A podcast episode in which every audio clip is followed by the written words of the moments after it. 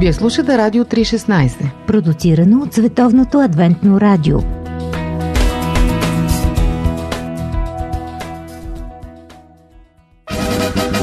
Какво да кажем Какво да кажем за... Какво да Какво кажем? да кажем за... И какво да кажем за... Какво да кажем за... Кажем за... Какво да кажем за...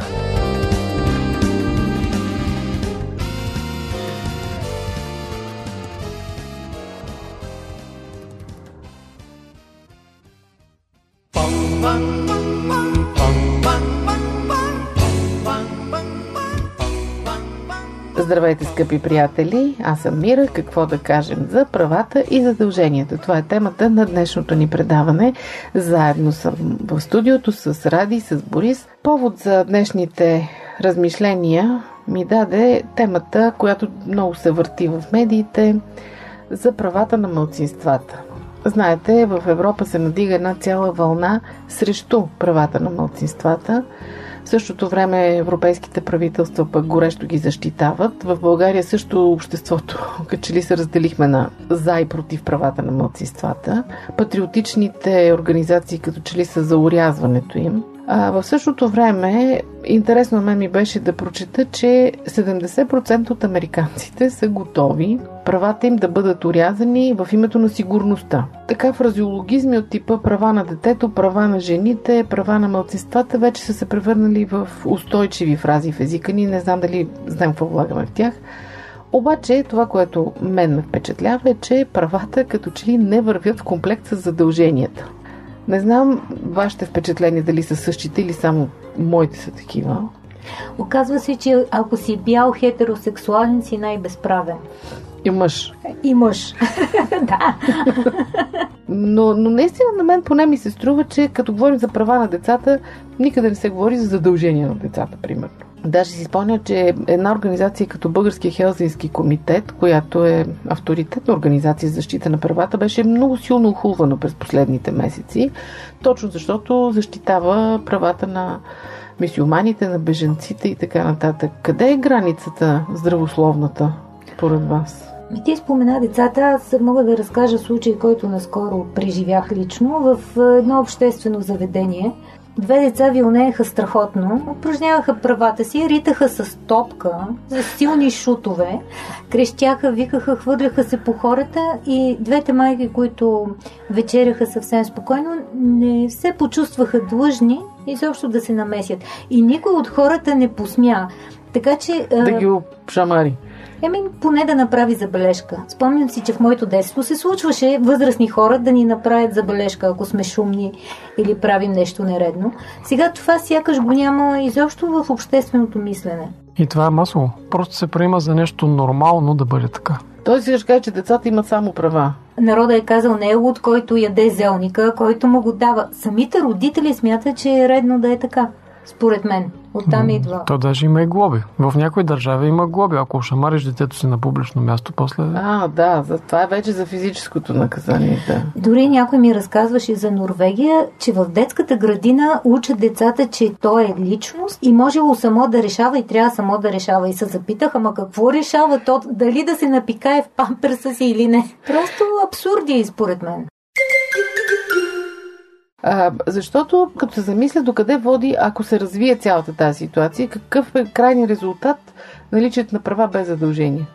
Тероризираш хората с други права, предполагам. Съвсем реален случай. Тинейджърка се прибира при баща си да го види. От Латинска Америка пътува до Европа. И той казва, няма да ходиш на дискотека тая вечер. И отговора е, ако още веднъж ми забраниш каквото и да е, обаждам се на службите за защита и казвам, че ме тормозиш. Иди доказвай, че не е така. И си губиш родителските права. Всъщност, това е на практика невъзможно, да има само права без задължение. Защото тогава другите срещу теб си губят правата. Всъщност ти ги тероризираш. Както примерно също злободневен случай, качваш се в един автобус и някой говори много силно по телефона, защото има силен глас и има правото да говори. И целият автобус е тероризиран от твоето право да говориш И- по телефона. И ако ти решиш да говориш, не можеш. Защото ти няма не да се можеш. чува. Само, че има още нещо. Злоупотребата с права не значи, че трябва да бъдем лишени от права. Да, то, точно аз затова се търся и за себе си, а може би изобщо, къде е баланса между правата и задълженията. Ам, защото обичам да говоря за права, кога става въпрос за мен и задължения, кога става въпрос за другите. Има едно такова разделение. Това всеки го обича. Може би са двете страни на една монета. Да, и не, не мога сега проценти да определям кое е повече, кое е по-малко, дали трябва да са абсолютно поравно. Как вземем едно дете, значи то когато се роди има само права на практика, като е новородено бебе. Какво може да искаш, какви задължения да има. Обаче колкото повече расте, нали, задълженията започват да се увеличават.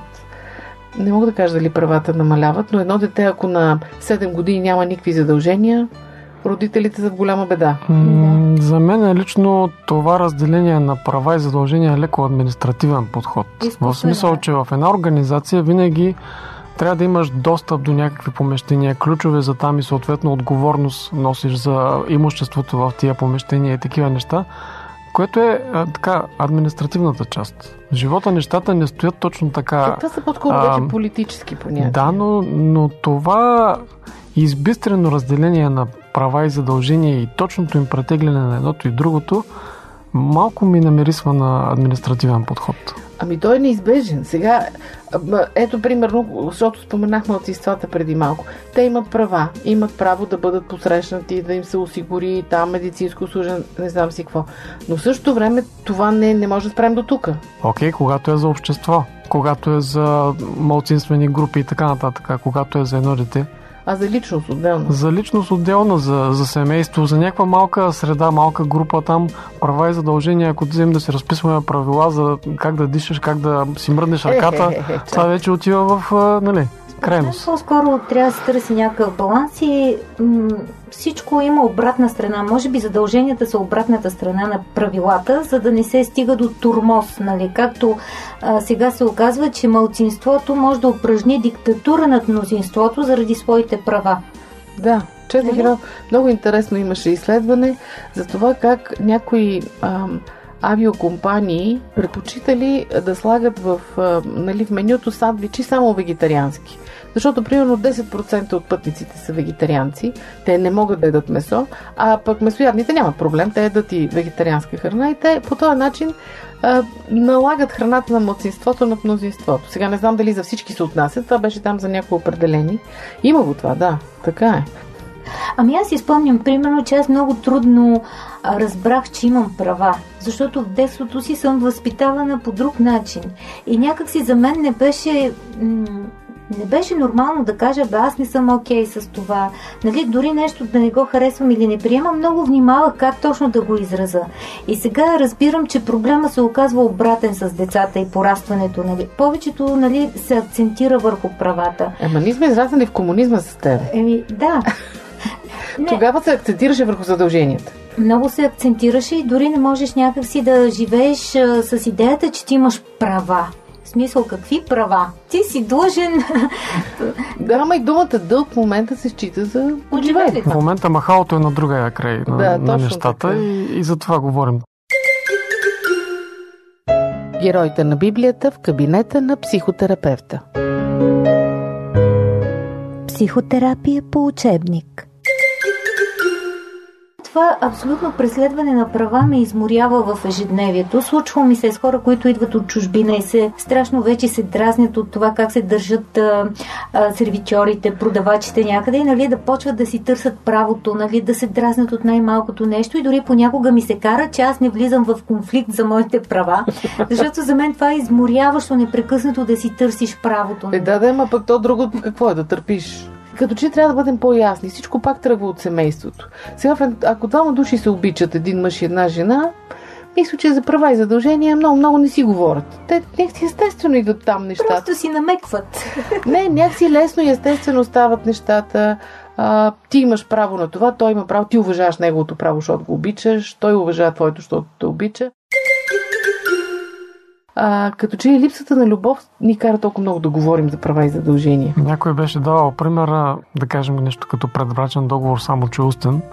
Задължаваш се да миеш чиниите, задължаваш се да почувстваш праха, задължаваш се да... не знам какво още там. Да извеждаш кучето. Ами да, смешно. Звучи смешно. А, но това си мисля, че може би така са се наложили толкова силно те понятия, защото а, с- ние не искаме да ги правим. Може би обществото стана по-агресивно Да. и някак си няма, няма е тая емпатия, загрижеността към другия, защото тогава, както казваш, е както в тесния, по-тесния кръг, където има любов, нали? А, Сещам се за този библейски стих, който казва любовта на мнозинството ще охладне. Явно оттам ни е тръгнала бедата. Значи, ако е само задължение без права, е диктатура. Ако е само права без задължения, е, е анархия. Да. Някъде по средата търсим истината. Забелязахте ли също по този повод, че всичко е станало въпрос на живот и смърт? Това е много странно, нали? Става убийство за една недадена цигара. А, просто нещата, много от злободневните неща не са на живот и смърт, като казах, че обществото е агресивно. И това имам предвид. За съвсем дребно нещо ти излизаш извън кожа, нямаш никакъв толеранс към другия, готов си, някой те засекал на пътя, ти слизаш от колата и го прибиваш. Това е нормално. Както с а, този За плацентата. за плацентата. И нещо това, което пък съвсем... Има право да изяде плацентата на детето си. А, и аз се замислих, нали, как стоят пък нещата от християнска гледна точка. И не си спомням случай в Библията, където Бог да дава някакви права на хората. Сега в кавички слагам думата права, защото тя в Библията май няма. А, без да изисква нещо. Мисля, че това е нормалното. Сещам се за една група хора, които бяха специалисти в правата и задълженията в религията. Ага. Даже обясняваха правата и задълженията на Христос за съботата и за много други такива неща. Фарисеите. Да, бяха специалисти по всички правила, даже тънки разни неща изваждаха в детайлите, да не носиш кърфица на ревера си, яйце в събота, колко крачки да изминеш в събота и така нататък. Специалисти по правата Искаш и да- задълженията. Искаш да кажеш много, много да ние коментираме тази тема, Не, да не искам това. в техния отбор. Не искам това да кажа, просто казвам, че а, крайност има и двете посоки. Аз пък си мислех за това, че никъде Господ не говори за своите права над нас някакси. Винаги се опитва да ни обясни любовта си. Понеже сега се вълнувам от малките пророци и доста ги разглеждам. И там има много такива емоционални изказвания от негова страна, но никъде той не говори аз ви създадох, имам правото над вас, то директен текст. Винаги казва как страда, че му обръщаме гръб. Нали, някак си Бог не си търси правата с нас, а някак си търси любовта.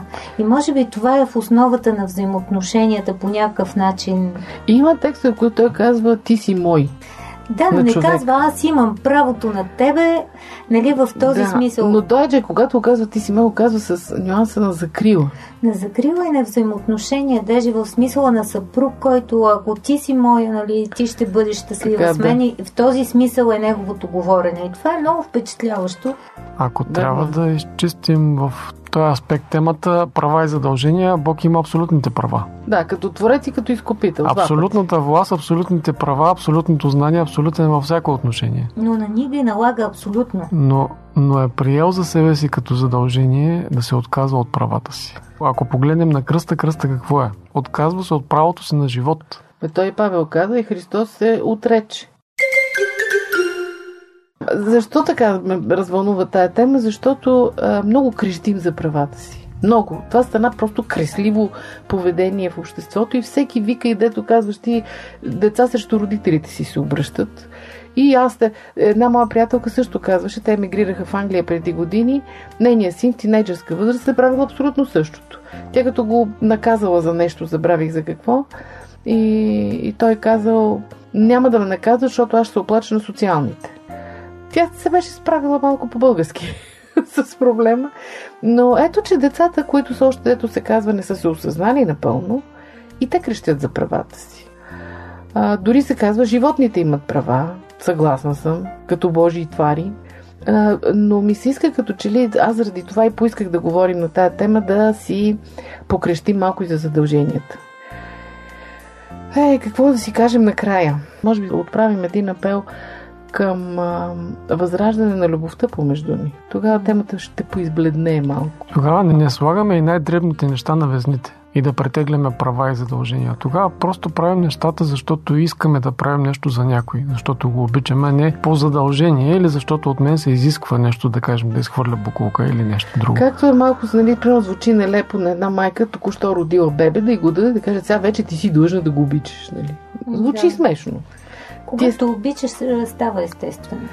Да, и може би това и трябва така да го, а, как да кажа, да се опитваме да променим проповета на обществото. Вместо а, мерене постоянно на везните на права и задължения, призив към любов. Изчитайте другия по-горен от себе си. Това не е, не е справедливо. Не, но е препоръчно. Да. Живота не е някакъв приемо-предавателен протокол за права и задължения. Има неписани правила, които няма нужда дори да се споменават, но е добре да се живеят. Добре, благодаря ви, скъпи приятели. Оставяме ви до тук. Надяваме се да сме събудили размисли във вас, да ви е станало интересно и самите вие да се включите. Очакваме ви в нашия сайт. Дочуване от мен.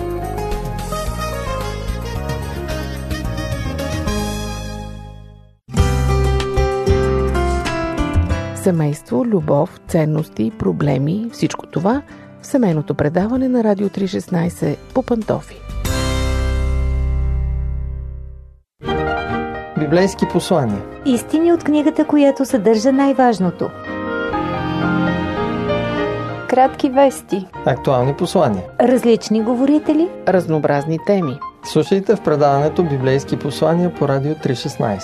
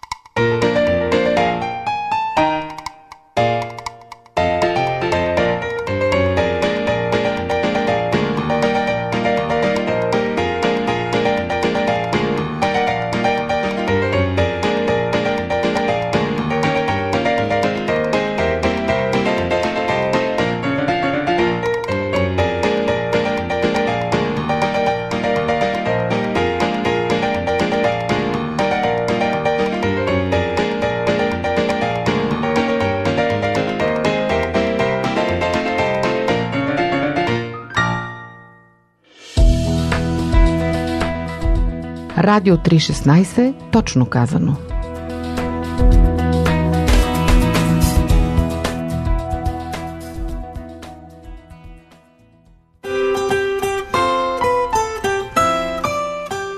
По пантофи.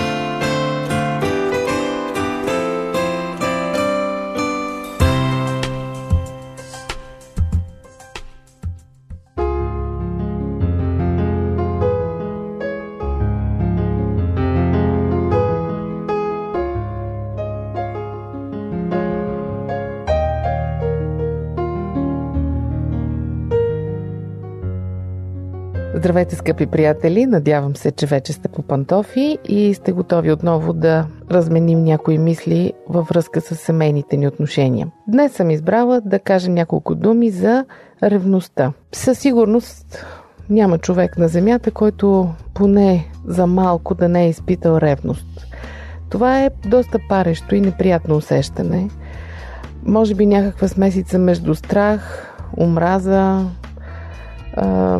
желание за притежание и още не знам какво.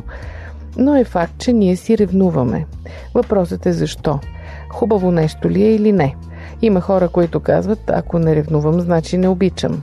Други казват, ревността означава, че искам да притежавам другия. Аз ще споделя с вас някои мисли, а пък вие решете, коя от тях съвпада с вашите. Всъщност, ревността си съществува от най-ранна възраст. Дори едно съвсем малко дете ревнува, когато в семейството се появи друго дете. Това е класически пример. Даже ако щете, кучето ви ревнува, когато види, че обръщате внимание на друго куче. Специалистите твърдят, че в ревността се крие едно много дълбоко закодирано желание да се чувстваме важни, ценени, специални, единствени и така нататък за другия, който също е важен, ценен и специален за нас. И появата на съперник отнема това наше усещане за важност и специалност. И тогава започваме да ревнуваме, защото се чувстваме а, застрашени. Страхуваме се, че ще загубим мястото си в сърцето на обичания човек. А, страхуваме се, че ще бъдем изтикани на заден план. И понякога този страх предизвиква дори омраза, дори отмъстителност към натрапника, който дошъл да ни отнеме нещо наше. Защото най-дълбокият, най-истинският стремеж, заложен във всеки от нас, е желанието да бъде важен за някого. След нуждата ни от храна, вода и сън, може би това е най-базовата нужда на човека да бъде важен, ценен, признат. А, и обикновено това усещане ни дава човека до нас. Той ни кара да се чувстваме сигурни, уверени, харесвани, обичани, значими и прочие. Ако проблема е с дете, той е лесно разрешим. Просто ние му даваме да разбере, че новото бебе в семейството или новия човек не застрашава неговото място, че то продължава да бъде също толкова важно, специално, обичано и прочие от нас и тогава ревността обикновено изчезва. Обаче, това до тук е само единият аспект. Психолозите твърдят, че има един друг по-дълбок аспект и това е липсата на самочувствие и увереност. Неуверените хора с ниско самочувствие са склонни към зависимост от другия и точно те са изключително патологично ревниви. Дебнат навсякъде партньора си, следят го, обсебват го до такава степен, че дори не желаят той да прекарва добре и да е щастлив, ако не е в тяхно присъствие, ако не е с тях. Постоянно виждат въображаеми съперници, постоянно искат обяснения за най-абсурдни детайли.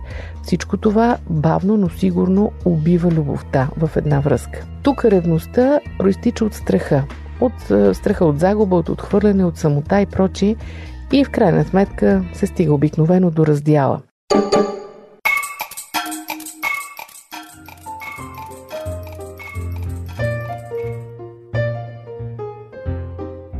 Има много изследвания, които показват, че дори възрастни хора, ако не правят промени, това а, има ефект, благоприятен ефект.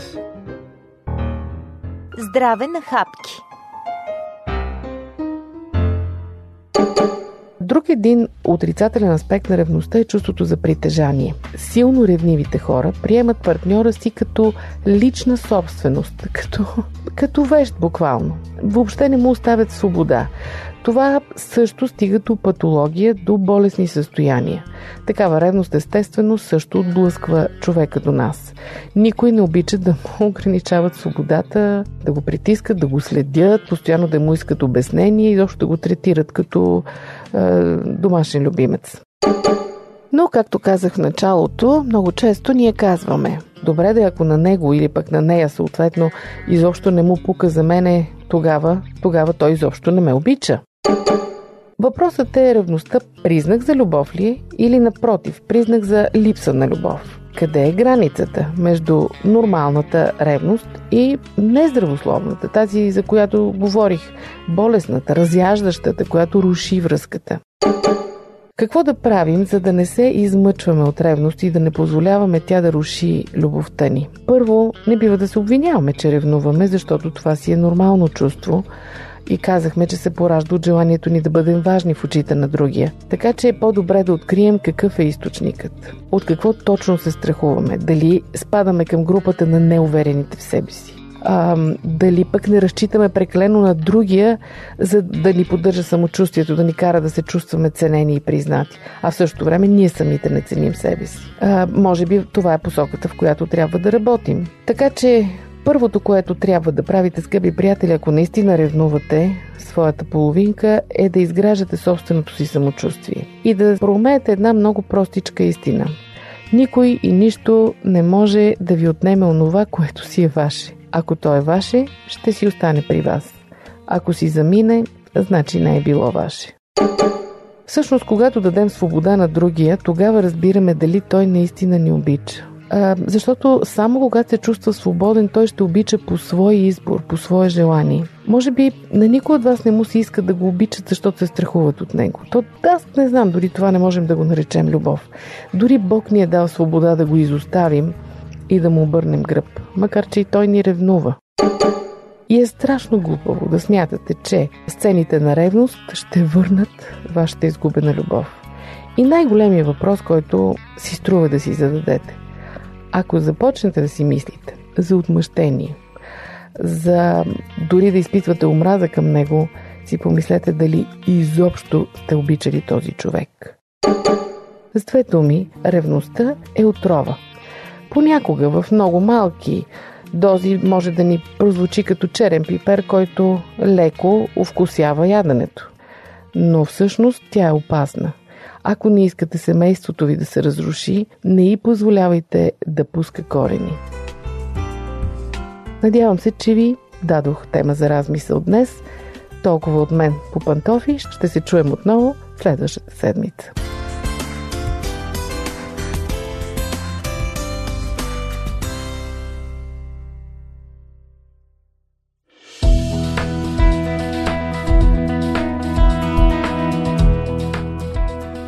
Вие слушахте Радио 316. Сайт 3-16.bg